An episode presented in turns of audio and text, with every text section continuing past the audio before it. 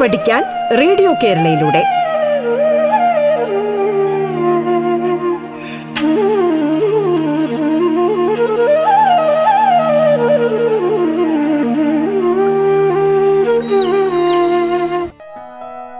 നമസ്കാരം. സർക്കാരിന്റെ internet radio സംരംഭമായ റേഡിയോ കേരളയുടെ പാഠം എന്ന പരിപാടിയാണ് നിങ്ങളിപ്പോൾ കേൾക്കുന്നത്. പാഠത്തിൽ ഇന്ന് ഞാൻ രാജീവ് നായർ പത്തനംതിട്ട ജില്ലയിലെ പ്രമാടം നേതാജി ഹയർ സെക്കൻഡറി സ്കൂളിലെ അധ്യാപകനായിരുന്നു. ഇപ്പോൾ പത്തനംതിട്ട ജില്ലയിലെ മേക്കുഴൂർ മർത്തോമ ഹൈസ്കൂളിലെ പ്രധാനാധ്യാപകനാണ്.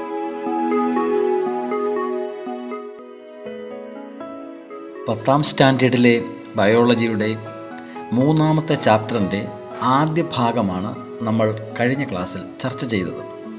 നിങ്ങൾക്കറിയാവുന്നതുപോലെ ഉദ്ദീപനങ്ങൾക്കനുസൃതമായ പ്രതിക പ്രതികരണങ്ങൾക്ക് നമ്മെ സഹായിക്കുന്നത് നാഡീവ്യൂഹവും അന്തസ്രാവി വ്യൂഹവുമാണ് അന്തസ്രാവി വ്യൂഹത്തെപ്പറ്റിയും അവ- അവയുടെ ഗ്രന്ഥികളെപ്പറ്റിയും ആ ഗ്രന്ഥികൾ ഉൽപ്പാദിപ്പിക്കുന്ന ഹോർമോണുകളെ പറ്റിയുമാണ് മൂന്നാമത്തെ ചാപ്റ്ററിൽ പ്രതിപാദിപ്പിക്കുന്നത്.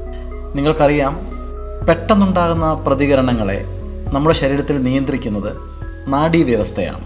എന്നാൽ ക്രമാനുഗതമായി നടക്കുന്ന ധാരാളം പ്രവർത്തനങ്ങൾ നമ്മുടെ ശരീരത്തിലുണ്ട്. ഇത്തരം പ്രവർത്തനങ്ങളെ നിയന്ത്രിക്കുന്നത് ചില രാസവസ്തുക്കളുടെ സാന്നിധ്യമാണ്. ഇത്തരം രാസവസ്തുക്കളാണ് ഹോർമോണുകളെന്നും ഈ ഹോർമോണുകൾ ഉൽപ്പാദിപ്പിക്കുന്നത് ഡക്റ്റിലസ് ഗ്ലാൻസ് അഥവാ അന്തസ്രാവി ഗ്രന്ഥികൾ ആണെന്നും അവ ശരീരത്തിന്റെ വിവിധ ഭാഗങ്ങളിൽ കാണപ്പെടുന്നുവെന്നും കഴിഞ്ഞ ക്ലാസ്സിൽ നമ്മൾ ചർച്ച ചെയ്യുകയുണ്ടായി. ഇങ്ങനെ ക്രമാനുഗതമായ നടക്കുന്ന മാറ്റങ്ങൾ ശരീരത്തിലെ എല്ലാത്തരം മാറ്റങ്ങളും ഇത് മനുഷ്യ ശരീരത്തിൽ മാത്രമല്ല എല്ലാ തരം ജീവികളിലും അത് കശേരികൾ ആയിക്കോട്ടെ അകശേരികൾ ആയിക്കോട്ടെ ഏകകോശ ജീവികൾ പ്രോട്ടോസവ പോലെയുള്ളവയൊക്കെ ആയിക്കോട്ടെ അവയിലൊക്കെ ഹോർമോണുകളുടെ സാന്നിധ്യം കണ്ടെത്തിയിട്ടുണ്ട്. പക്ഷികളിലെ ദേശാന്തര ഗമനം അതല്ലെങ്കിൽ മത്സ്യങ്ങളിലെ ലവണ ജല സന്തുലനം അതല്ലെങ്കിൽ നമ്മുടെ ശരീരത്തിൽ ഗർഭകാലത്തും മറ്റും നടക്കുന്ന മാറ്റങ്ങൾ ഇവയൊക്കെ നിയന്ത്രിക്കപ്പെടുന്നത് ഹോർമോണുകളാണ്. കഴിഞ്ഞ ക്ലാസ്സിൽ നാം വളരെ വിശദമായി വളരെ പ്രധാനപ്പെട്ട രണ്ട് മൂന്ന് ഹോർമോണുകളെ പറ്റി ചർച്ച ചെയ്യുകയുണ്ടായി.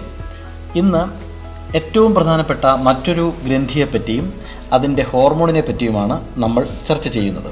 മസ്തിഷ്കത്തിൽ ശരീരത്തിന്റെ മസ്തിഷ്കത്തിൽ സ്ഥിതി ചെയ്യുന്ന ശരീരത്തിലെ വളരെ പ്രധാനപ്പെട്ട പീയൂഷ ഗ്രന്ഥി അഥവാ പിറ്റ്യൂട്ടറി ഗ്ലാൻഡ് തലച്ചോറിന്റെ അടിഭാഗത്തായി ഒരു പയർവ്യത്തിന്റെ ആകൃതിയിൽ കാണപ്പെടുന്ന ഈ ഗ്രന്ഥി പണ്ട് നായക ഗ്രന്ഥി അഥവാ മാസ്റ്റർ ഗ്ലാൻഡ് എന്നറിയപ്പെട്ടിരുന്നു. കാരണം ശരീരത്തിലെ മറ്റ് വിവിധ ഗ്രന്ഥികളെ നിയന്ത്രിക്കുവാനുള്ള കഴിവും അവയുടെ ഹോർമോണുകളുടെ ഉൽപ്പാദനത്തെ നിയന്ത്രിക്കുവാനുള്ള കഴിവും പീയൂഷ ഗ്രന്ഥിക്ക് ഉണ്ട്. പീയൂഷ ഗ്രന്ഥി ഹൈപ്പോതലാമസുമായി എങ്ങനെ ബന്ധപ്പെട്ടിരിക്കുന്നുവെന്ന് ഒരു ചിത്രത്തിന്റെ സഹായത്താൽ പുസ്തകത്തിൽ വിശദീകരിച്ചിട്ടുണ്ട്.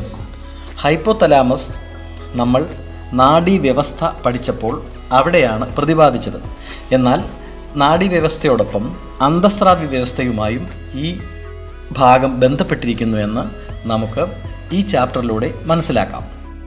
പീയൂഷഗ്രന്ഥിക്ക് വിവിധ ദളങ്ങളുണ്ട്. പീയൂഷഗ്രന്ഥിയുടെ മുൻദളം ഉൽപ്പാദിപ്പിക്കുന്ന ഹോർമോണുകളല്ല അവയുടെ പിൻദളം ഉൽപ്പാദിപ്പിക്കുന്നത്. പീയൂഷഗ്രന്ഥിയുടെ മുൻദളം ഉൽപ്പാദിപ്പിക്കുന്ന ഹോർമോണുകൾ രക്തത്തിലൂടെ ശരീരത്തിൽ പ്രവർത്തിക്കുകയും ഇവയെ റിലീസിംഗ് ഹോർമോണുകൾ എന്ന് അറിയപ്പെടുകയും ചെയ്യുന്നു. നേരത്തെ സൂചിപ്പിച്ചതുപോലെ മറ്റ് ഗ്രന്ഥികളെ നിയന്ത്രിക്കുവാനുള്ള കഴിവ് ഈ റിലീസിംഗ് ഹോർമോണുകൾക്ക് ഉണ്ട്. ഇവ പ്രധാനമായും T S H A C T H G T H തുടങ്ങിയവയാണ്. കഴിഞ്ഞ ക്ലാസ്സിൽ ടി എസ് എച്ചിനെ പറ്റി നാം പ്രതിപാദിച്ചിരുന്നു. തൈറോയിഡ് സ്റ്റിമുലേറ്റിംഗ് ഹോർമോൺ തൈറോയിഡിനെ സ്റ്റിമുലേറ്റ് ചെയ്യുവാൻ കഴിവുള്ള ഹോർമോണാണ് തൈറോയിഡ് സ്റ്റിമുലേറ്റിംഗ് ഹോർമോൺ ഇത് ഉൽപ്പാദിപ്പിക്കുന്നത് പീയൂഷ ഗ്രന്ഥിയുടെ മുൻദളമാണ്. ഇതുപോലെ എ സി ടി എച്ച് അത് അഡ്രീനലിനെ ഉത്തേജിപ്പിക്കുന്നു. അതുപോലെ ജി ടി എച്ച് ഇത് അണ്ടാശയങ്ങളെയും വൃഷണങ്ങളെയും ഉത്തേജിപ്പിക്കുന്നു. ഇവയുടെ ഹോർമോണുകളെ പറ്റിയും അവയുടെ പ്രവർത്തനങ്ങളെ പറ്റിയും വിശദമായി ചിത്രത്തിൽ പ്രതിപാദിച്ചിരിക്കുന്നു. ഈ ചിത്രം വളരെ പ്രധാനപ്പെട്ടതാണ്. പരീക്ഷയ്ക്ക് വിവിധ ക്വസ്റ്റ്യനുകൾ ഈ ഭാഗത്തു നിന്ന് ചോദിക്കാവുന്നതാണ്. പീയൂഷ ഗ്രന്ഥിയുടെ പിന്തളം ഉൽപ്പാദിപ്പിക്കുന്നവയാണ് ഓക്സിറ്റോസിനും വാസോപ്രസിനും വളരെ പ്രാധാന്യം നൽകി പഠിക്കേണ്ട ഭാഗമാണിത്. ഹൈപ്പോത്തലാമസ് നിർമ്മിക്കുന്നതാണ് വാസോപ്രസിനും ഓക്സിറ്റോസിനും. എന്നാൽ ഇതിനെ സംഭരിക്കുന്നത് പീയൂഷ ഗ്രന്ഥിയാണെന്നതാണ് സത്യം. ഒരു ഉദാഹരണം നോക്കൂ.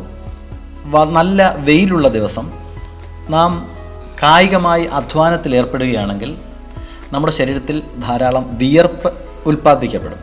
അത്തരം സന്ദർഭങ്ങളിൽ നമ്മുടെ മൂത്രത്തിന്റെ അളവ് കുറവായിരിക്കും.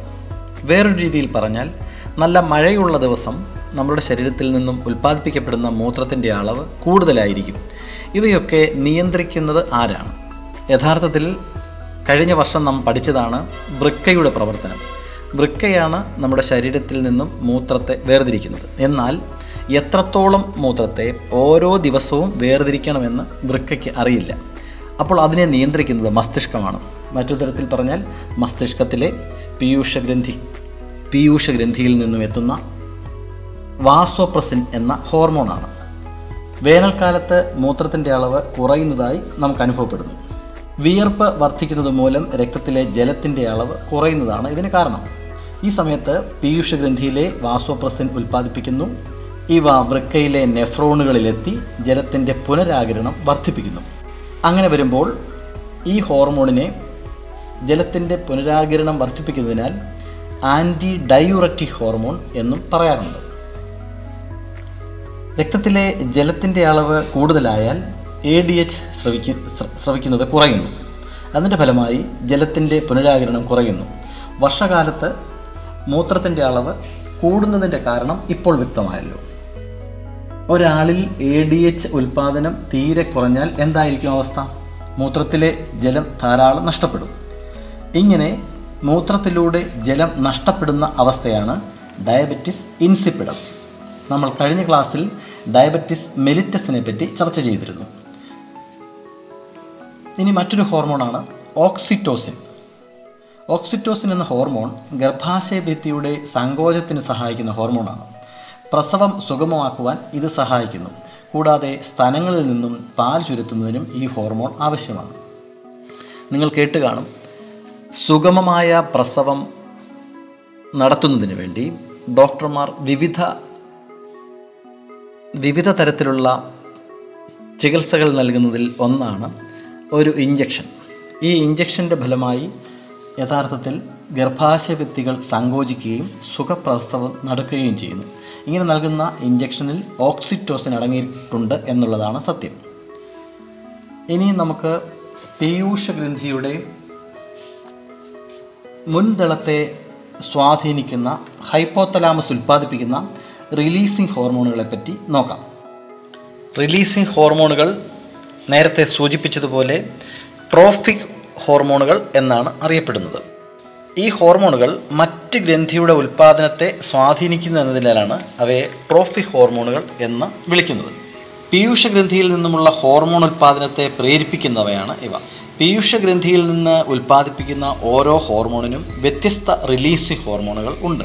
എന്നാൽ ഹോർമോൺ ഉൽപ്പാദനത്തെ ഉത്പാദനത്തെ തടയുന്ന ചില ഹോർമോണുകളും ഹൈപ്പോതലാമസ് ഉൽപ്പാദിപ്പിക്കുന്നുണ്ട്. ശരീരത്തിലെ മിക്ക അന്തസ്രാവി ഗ്രന്ഥികളുടെയും പ്രവർത്തനം ഹൈപ്പോതലാമസിന്റെ നിയന്ത്രണത്തിലാണെന്ന് ഇപ്പോൾ മനസ്സിലായില്ലേ? ഒരു ഹോർമോണിന്റെ അളവ് രക്തത്തിൽ കൂടുകയോ കുറയുകയോ ചെയ്യുമ്പോൾ അതിന്റെ ഉൽപ്പാദനത്തെ ഉത്തേജിപ്പിക്കുകയോ മന്ദിപ്പിക്കുകയോ ചെയ്യുന്നതിന് പീയൂഷ ഗ്രന്ഥിയെയും ഹൈപ്പോത്തലാംസിനെയും പ്രേരിപ്പിക്കുന്നു പ്രേരിപ്പിക്കുന്നു. അന്തസ്രാവി ഗ്രന്ഥികളുടെ പ്രവർത്തനം രക്തത്തിൽ അടങ്ങിയിരിക്കുന്ന ഓരോ ഹോർമോണിന്റെയും അളവിനെ ആശ്രയിച്ചിരിക്കുന്നുവെന്ന് ഇക്കാര്യങ്ങൾ വ്യക്തമാക്കുന്നു. പിറ്റ്യൂട്ടറി ഗ്ലാൻഡിന്റെ മുൻദളം ഉൽപ്പാദിപ്പിക്കുന്ന മറ്റൊരു ഹോർമോണാണ് വളച്ചാർ ഹോർമോണായ സൊമാറ്റോട്രോഫിൻ. നമ്മുടെ ശരീരം വിവിധ ഘട്ടങ്ങളിലൂടെ വളർച്ച പ്രാപിക്കുന്നു. ഇതിനെ നിയന്ത്രിക്കുന്നത് സ്വയ സൊമാറ്റോട്രോഫിൻ എന്ന ഹോർമോണാണ്. അസ്ഥികളുടെ വളർച്ച മുരടിക്കുകയും ശരീര വളർച്ച ആനുപാതികമായി കുറയുകയും ചെയ്യുന്ന ചിലരെ നിങ്ങൾ കണ്ടു കാണും. അതായത് വേണ്ടത്ര വളർച്ച പ്രാപിക്കാതെ അവർ കുള്ളന്മാരായി കാണപ്പെടുന്നു. സർക്കസിലും മറ്റും കാണപ്പെടുന്ന ജോക്കർമാരെ പോലെ. ഇത് വാമനത്വം അഥവാ ഡ്വാർഫിസം എന്ന അവസ്ഥയാണ്. എന്നാൽ ചില ആളുകളിലാകട്ടെ ഇതിന്റെ ഉൽപ്പാദനം വളർച്ചാ ഘട്ടങ്ങളിൽ വളരെ കൂടുതലാകുന്നു. ഇങ്ങനെ സംഭവിക്കുമ്പോൾ എന്തായിരിക്കും ശരീരത്തിൽ സംഭവിക്കുന്നത്? വളർച്ചയുടെ ഘട്ടത്തിലാണ് ഉൽപ്പാദനം സൊമാറ്റോട്രോഫിന്റേത് കൂടുന്നതെങ്കിൽ അത് ഭീമാകാരത്തിലേക്ക് നയിക്കുന്നു. അത്തരം ആളുകൾ വളരെ പൊക്കം കൂടിയവരും ഭാരം കൂടിയവരും ശരീരത്തിന്റെ രൂപപ്രകൃതം വളരെ വലിയ രീതിയിലും ആയിരിക്കും. ഇതാണ് ജൈജാന്റിസം. വളർച്ചയുടെ കാലം കഴിഞ്ഞാണ് ഇത്തരത്തിലുള്ള അബ്നോർമാലിറ്റികൾ മസ്തിഷ്കത്തിൽ പ്രത്യക്ഷപ്പെടുന്നത് എങ്കിൽ ശരീരത്തിന്റെ ചില ഭാഗങ്ങൾ മാത്രം വളർന്നു വരുന്നതായി കാണുന്നു. ഈ രോഗത്തെ നമ്മൾ അക്രോമെഗലി അല്ലെങ്കിൽ അഗ്രങ്ങൾ വളരുന്ന രോഗം എന്ന രീതിയിൽ പറയുന്നു. അക്രോമെഗലി ഉള്ളവരെയും നിങ്ങൾ അപൂർവമായിട്ടെങ്കിലും കണ്ടു കാണും.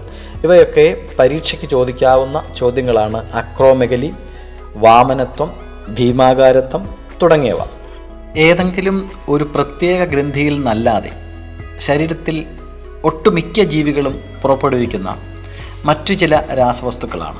ഇവയെ മൊത്തത്തിൽ ഫിറോമോണുകൾ എന്നാണ് അറിയപ്പെടുന്നത്.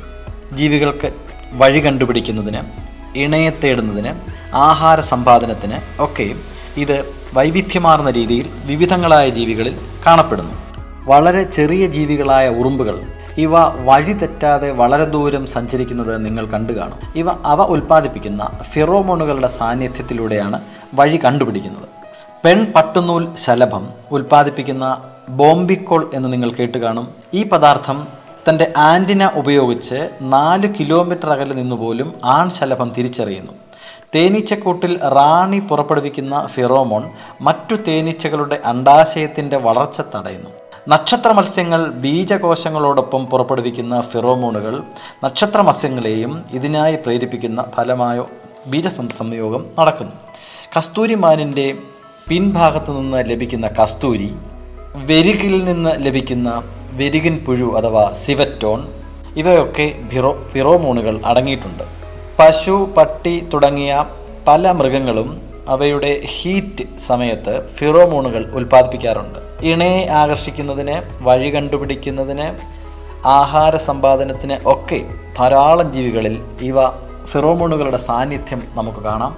നിങ്ങൾ ഇന്റർനെറ്റിൽ തര തിരയുകയാണെങ്കിൽ വളരെ രസകരങ്ങളായ ഒത്തിരിയേറെ പുതിയ പുതിയ അനുഭവങ്ങൾ ഫിറോമോണുകളുമായി ബന്ധപ്പെട്ട് നിങ്ങൾക്ക് മനസ്സിലാക്കാൻ സാധിക്കും.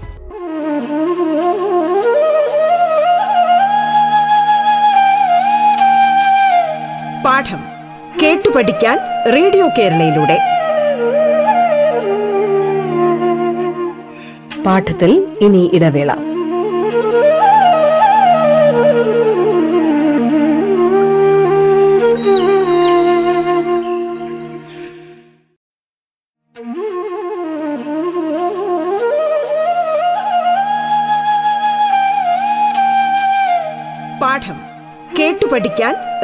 കേരളയിലൂടെ. തുടർന്ന് കേൾക്കാം പാഠം.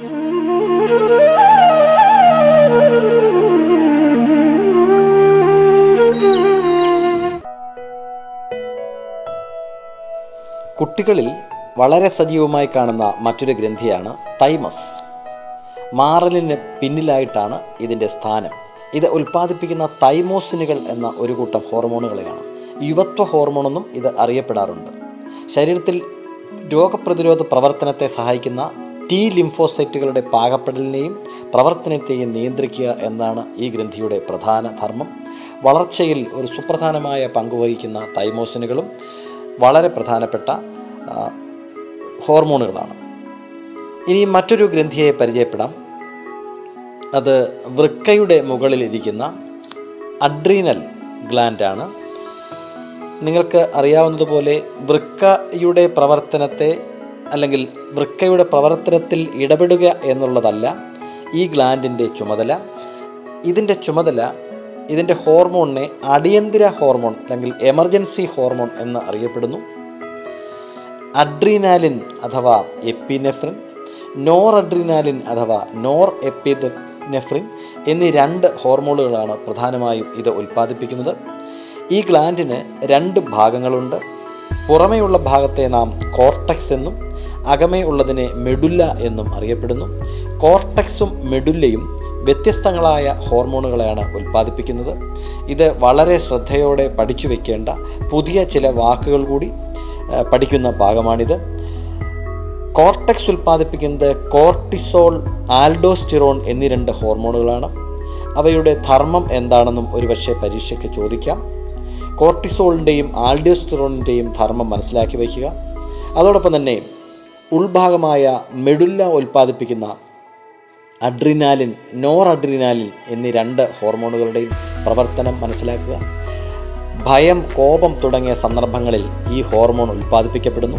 ഇവയുടെ പരസ്പര പൂരകമായ പ്രവർത്തനത്താൽ നമ്മുടെ ശരീരത്തിന്റെ ശരിയായ നില കാത്തു സൂക്ഷിക്കപ്പെടുന്നു അപ്പോൾ ഈ വിവരങ്ങൾ കൂടി പഠിക്കുമ്പോൾ നമ്മൾ നാലാമത്തെ ഗ്ലാൻഡ് ആണ് പഠിച്ചു കഴിയുന്നത്. അതായത് അഡ്രീനൽ ഗ്രന്ഥി. ഇനിയും അടുത്ത മറ്റൊരു ഗ്ലാൻഡാണ് ജൈവ ഘടികാരം എന്നറിയപ്പെടുന്ന പീനിയൽ ഗ്ലാൻഡ് നേരത്തെ സൂചിപ്പിച്ചതുപോലെ നിങ്ങൾ ഒരു ടേബിൾ ഉണ്ടാക്കി കോളങ്ങൾ വരച്ച് ഓരോ ഹോർമോണുകളും അവയുടെ സ്ഥാനവും അവയുടെ പ്രവർത്തനവും അവ ശരീരത്തിൽ ഉണ്ടാക്കുന്ന ആവശ്യത്തിന് ഉൽപ്പാദിപ്പിച്ചില്ലെങ്കിൽ അവ ശരീരത്തിൽ ഉണ്ടാക്കുന്ന വൈകല്യങ്ങളും ഒക്കെയായി ഒരു ടേബിൾ ഉണ്ടാക്കി പഠിച്ചാൽ ഒരു പേജിൽ കൂടെ തന്നെ മുഴുവൻ വിവര വിവരങ്ങളും ഒരു കുട്ടിക്ക് മനസ്സിലാക്കുവാൻ സാധിക്കും. ഓരോ ഗ്ലാൻഡുകൾ പഠിക്കുമ്പോഴും ഓരോ കോളവും ഫിൽ ചെയ്ത് പഠിക്കുന്നത് വളരെ നല്ലതായിരിക്കും. സസ്യങ്ങളിലും വിവിധ പ്രവർത്തനങ്ങളെ നിയന്ത്രിക്കുവാൻ ഹോർമോണുകൾ ഉണ്ട്. എന്നാൽ സസ്യങ്ങളിൽ അന്തസ്രാവി ഗ്രന്ഥികൾ ഇല്ലെന്നു മാത്രം. മെരിസ്റ്റമിക കോശങ്ങളിലാണ് സാധാരണയായി സസ്യ ഹോർമോണുകൾ ഉൽപ്പാദിപ്പിക്കപ്പെടുന്നത്. ഇത്തവണത്തെ പുതിയ കരിക്കുലത്തിൽ സസ്യ ഹോർമോണുകൾ വളരെ കുറച്ചു മാത്രമാണ് പ്രതിപാദിച്ചിരിക്കുന്നത്. അതിനാൽ നിങ്ങൾക്ക് പഠിക്കുവാൻ ഏറെ എളുപ്പമാണ് ദാനം. പുതിയ ടെക്സ്റ്റ് ബുക്കിലെ പേജ് നമ്പർ അമ്പത്തിരണ്ട് വളരെ പ്രാധാന്യത്തോടെ പഠിക്കുക. വിവിധങ്ങളായ സസ്യ ഹോർമോണുകളും അവയുടെ ധർമ്മവും അവയുടെ പ്രവർത്തന രീതിയുമൊക്കെ വിശദീകരിക്കുന്നതാണ് ഈ പാഠഭാഗം. പ്രധാനപ്പെട്ട ഒരു സസ്യ ഹോർമോണാണ് ഓക്സിൻ. സസ്യങ്ങളുടെ വളർച്ച കോശങ്ങളുടെ ദീർഘീകരണം അഗ്രമുകുളത്തിന്റെ വളർച്ച ഫലരൂപീകരണം തുടങ്ങിയ വിവിധ പ്രവർത്തനങ്ങളെ വിവിധ തരത്തിലുള്ള ഓക്സിനുകൾ നിയന്ത്രിക്കുന്നു. അതുപോലെ തന്നെ cytokinin gibberellin abscisic acid ethylene തുടങ്ങി വിവിധ സസ്യ ഹോർമോണുകളെ പറ്റി ടെക്സ്റ്റ് ബുക്കിൽ പ്രതിപാദിക്കുന്നുണ്ട്. ഇവ ഓരോന്നും സശ്രദ്ധം പഠിക്കുകയും അതോടൊപ്പം അവയുടെ ധർമ്മങ്ങൾ മനസ്സിലാക്കി വയ്ക്കുകയും വേണം. ഉദാഹരണത്തിന് ഇലകളും ഫലങ്ങളും പാകമാകാൻ സഹായിക്കുന്ന ഹോർമോൺ ഏത് എന്ന് ചോദിച്ചാൽ എഥിലിൻ എന്ന് ഉത്തരം എഴുതാം. കോശ വളർച്ച വിഭജനം കോശ വൈവിധ്യവൽക്കരണം തുടങ്ങിയവയെ നിയന്ത്രിക്കുന്ന ഹോർമോൺ ഏതെന്ന് ചോദിച്ചാൽ സൈറ്റോകൈനിൻ എന്ന ഉത്തരം എഴുതാം. വിവിധ തരത്തിലുള്ള ക്വസ്റ്റ്യനുകളാവാം ചോദിക്കുന്നതെങ്കിലും കൺസെപ്റ്റ് മനസ്സിലാക്കിയിരിക്കുന്ന ഒരു കുട്ടിക്ക് നിസ്സാരമായി ഈ ഭാഗത്തു നിന്നുമുള്ള ചോദ്യങ്ങൾക്ക് ഉത്തരം എഴുതാൻ സാധിക്കും. പിന്നീട് ടെക്സ്റ്റ് ബുക്കിൽ പ്രതിപാദിക്കുന്നത് കാലിക പ്രാധാന്യമുള്ള കൃത്രിമ ഹോർമോണുകളെ പറ്റിയാണ്. സസ്യങ്ങളിലെ സ്വാഭാവിക ഹോർമോണുകളുടെ രാസഘടന തിരിച്ചറിഞ്ഞ് കൃത്രിമമായി ഹോർമോണുകൾ ഉൽപ്പാദിപ്പിക്കുന്ന ഒരു വലിയ സാങ്കേതിക വിദ്യ ഇന്ന് ഹോർട്ടിക്കൾച്ചർ രംഗത്ത് നാം ഉപയോഗിക്കുന്നു. ഇവയുടെ ഉപയോഗം കാർഷിക മേഖലയുടെ പുരോഗതിക്ക് വളരെയധികം സഹായകമായി എന്ന് മാത്രമല്ല അത്ഭുതങ്ങളായ ധാരാളം മാറ്റങ്ങൾ ഈ മേഖലയിൽ വരുത്തുവാനും കൃത്രിമ സസ്യ ഹോർമോണുകൾ സഹായകമാകുന്നുണ്ട്. ഫലങ്ങൾ അകാലത്തിൽ പൊഴിയുന്നത് തടയുന്നതിനും വേര് മുളപ്പിക്കുന്നതിനും കളകളെ നശിപ്പിക്കുന്നതിനും ആർട്ടിഫിഷ്യൽ ഓക്സിനുകളെ ഇന്ന് ഉപയോഗിച്ചു വരുന്നു. അതുപോലെ തന്നെ ഗിബറലിനുകളും എതിരിനുകളും വിവിധ ആവശ്യങ്ങളായി കൃത്രിമമായി നിർമ്മിച്ച് കാർഷിക മേഖലയിൽ ഉപയോഗിച്ചു വരുന്നു. ശാസ്ത്ര പഠനത്തിന്റെ ഒരു പ്രധാന ഉപയോഗം തന്നെ ശാസ്ത്രീയമായ അറിവുകൾ നിത്യജീവിതത്തിൽ എങ്ങനെ പ്രയോജനപ്പെടുത്താം എന്നുള്ളതാണല്ലോ. മാങ്ങ തീരെ ഇല്ലാത്ത കാലത്ത് മാങ്ങ പറിക്കാൻ കഴിഞ്ഞാൽ എന്തായിരിക്കും ഗുണം? വമ്പിച്ച വില ലഭിക്കും. അതിനുള്ള മാർഗമായി സസ്യ ഹോർമോണുകൾ ഉപയോഗിക്കാമെന്ന ഒരു സ്ഥിതി ഇന്ന് ആയിട്ടുണ്ട്. ആവശ്യമുള്ള ഏതു കാലത്തും പൈനാപ്പിൾ ലഭിക്കുവാൻ മുൻകൂട്ടി എഥിലിൻ ഉപയോഗിക്കുമ്പോൾ പഞ്ഞമുള്ള കാലത്തേക്ക് പറിച്ചെടുക്കുവാൻ മുന്തിരിയിൽ ഗിബറിലിൻ തളിച്ച് ഫലം ഭാഗമാകുന്നത് വൈകിക്കാം. അങ്ങനെ നിരവധി ഉപയോഗങ്ങൾ ഇന്ന് കൃത്രിമ സസ്യ ഹോർമോണുകളിലൂടെ നടത്തുന്നുണ്ട്. ഇവയൊക്കെ വളരെ രസകരമായ അറിവുകൾ നിങ്ങൾക്ക് നൽകുന്നതോടൊപ്പം മനസ്സിരുത്തി പഠിക്കുന്ന കുട്ടികൾക്ക് പരീക്ഷയ്ക്ക് മാർക്ക് നേടുവാനും സഹായകമാണ്. അങ്ങനെ നമ്മൾ മൂന്നാമത്തെ ചാപ്റ്ററിന്റെ അന്ത്യഭാഗത്തേക്ക് എത്തുകയാണ്. വളരെ പ്രാധാന്യമുള്ള പഠിക്കുവാൻ അല്പം പ്രയാസമുള്ള ഒരു ചാപ്റ്ററിലൂടെയാണ് നാം കടന്നുപോയത്. എന്നാൽ ഇത് വിശദമായി പഠിക്കുന്ന ഒരു കുട്ടിക്ക് ധാരാളം മാർക്ക് നേടുവാനും ഈ ചാപ്റ്റർ ഉപയോഗപ്പെടുത്താം.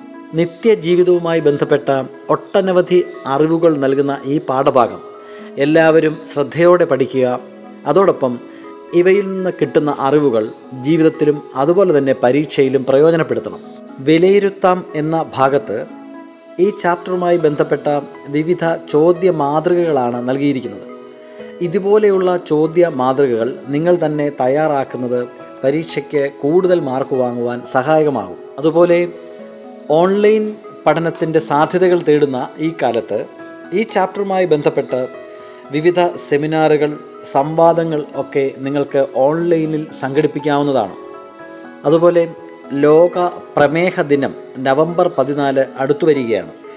പ്രമേഹ രോഗികളുമായി ബന്ധപ്പെട്ട നൂതന ലാബറട്ടറികൾ അവിടുത്തെ പരിശോധനകൾ പുതിയ ഇനത്തിലുള്ള ബയോടെക്നോളജിയിലൂടെ ഉൽപ്പാദിപ്പിക്കുന്ന ഇൻസുലിനുകൾ തുടങ്ങിയവയെ പറ്റിയുള്ള അറിവുകൾ നേടുന്നതിനും സെമിനാറുകൾ സംഘടിപ്പിക്കുന്നതിനും മറ്റ് നിരവധി പരീക്ഷണങ്ങളിൽ ഏർപ്പെടുന്നതിനും ഈ ചാപ്റ്റർ നമ്മെ സഹായിക്കും നേരത്തെ സൂചിപ്പിച്ചതുപോലെ ഹോർമോണുകളുമായി ബന്ധപ്പെട്ട ഒരു വലിയ ചാർട്ട് സ്വന്തമായി നിർമ്മിക്കുന്നത് വളരെ ഉപകാരപ്രദമാവും. ഗ്രന്ഥി ഗ്രന്ഥിയുടെ പേര് ഗ്രന്ഥിയുടെ സ്ഥാനം അവ ഉൽപ്പാദിപ്പിക്കുന്ന ഹോർമോൺ ആ ഹോർമോണിന്റെ പ്രവർത്തനങ്ങൾ അവ കൂടുതലായാലും കുറവായാലും ശരീരത്തിലുണ്ടാകുന്ന മാറ്റങ്ങൾ മറ്റ് നിരവധി വൈകല്യങ്ങൾ തുടങ്ങിയവ കോളങ്ങളായി തിരിച്ച് ഓരോ ഹോർമോണുകളുടെയും പ്രവർത്തനങ്ങൾ എഴുതി വെച്ച് കഴിഞ്ഞാൽ എപ്പോൾ വേണമെങ്കിലും എടുത്തു നോക്കാവുന്നതും അതോടൊപ്പം തന്നെ ഒറ്റ നോട്ടത്തിൽ എല്ലാം ഒരിക്കൽ കൂടി പഠിക്കാവുന്നതുമാണ്. ഇങ്ങനെ ഒരു ടേബിൾ എല്ലാവരുടെയും നോട്ട്ബുക്കിൽ ഉണ്ടാക്കി വെക്കുന്നതും നല്ലതാണ്. അങ്ങനെ പൊതുവെ കഠിനമായി തോന്നാവുന്ന ആദ്യ മൂന്ന് ചാപ്റ്ററുകൾ ഇവിടെ അവസാനിക്കുകയാണ്. ഈ മൂന്ന് ചാപ്റ്ററുകളും വളരെ ശ്രദ്ധയോടെ പഠിക്കുക. പുതിയ പുതിയ പദങ്ങൾ ഒരിക്കൽ കൂടി മനസ്സിൽ ഓർക്കുക. ഉരുവിട്ട് പഠിക്കുക. കൂട്ടുകാരുമായി ചർച്ച ചെയ്ത് പഠിക്കുക. ഉപയോഗപ്പെടുത്തുക.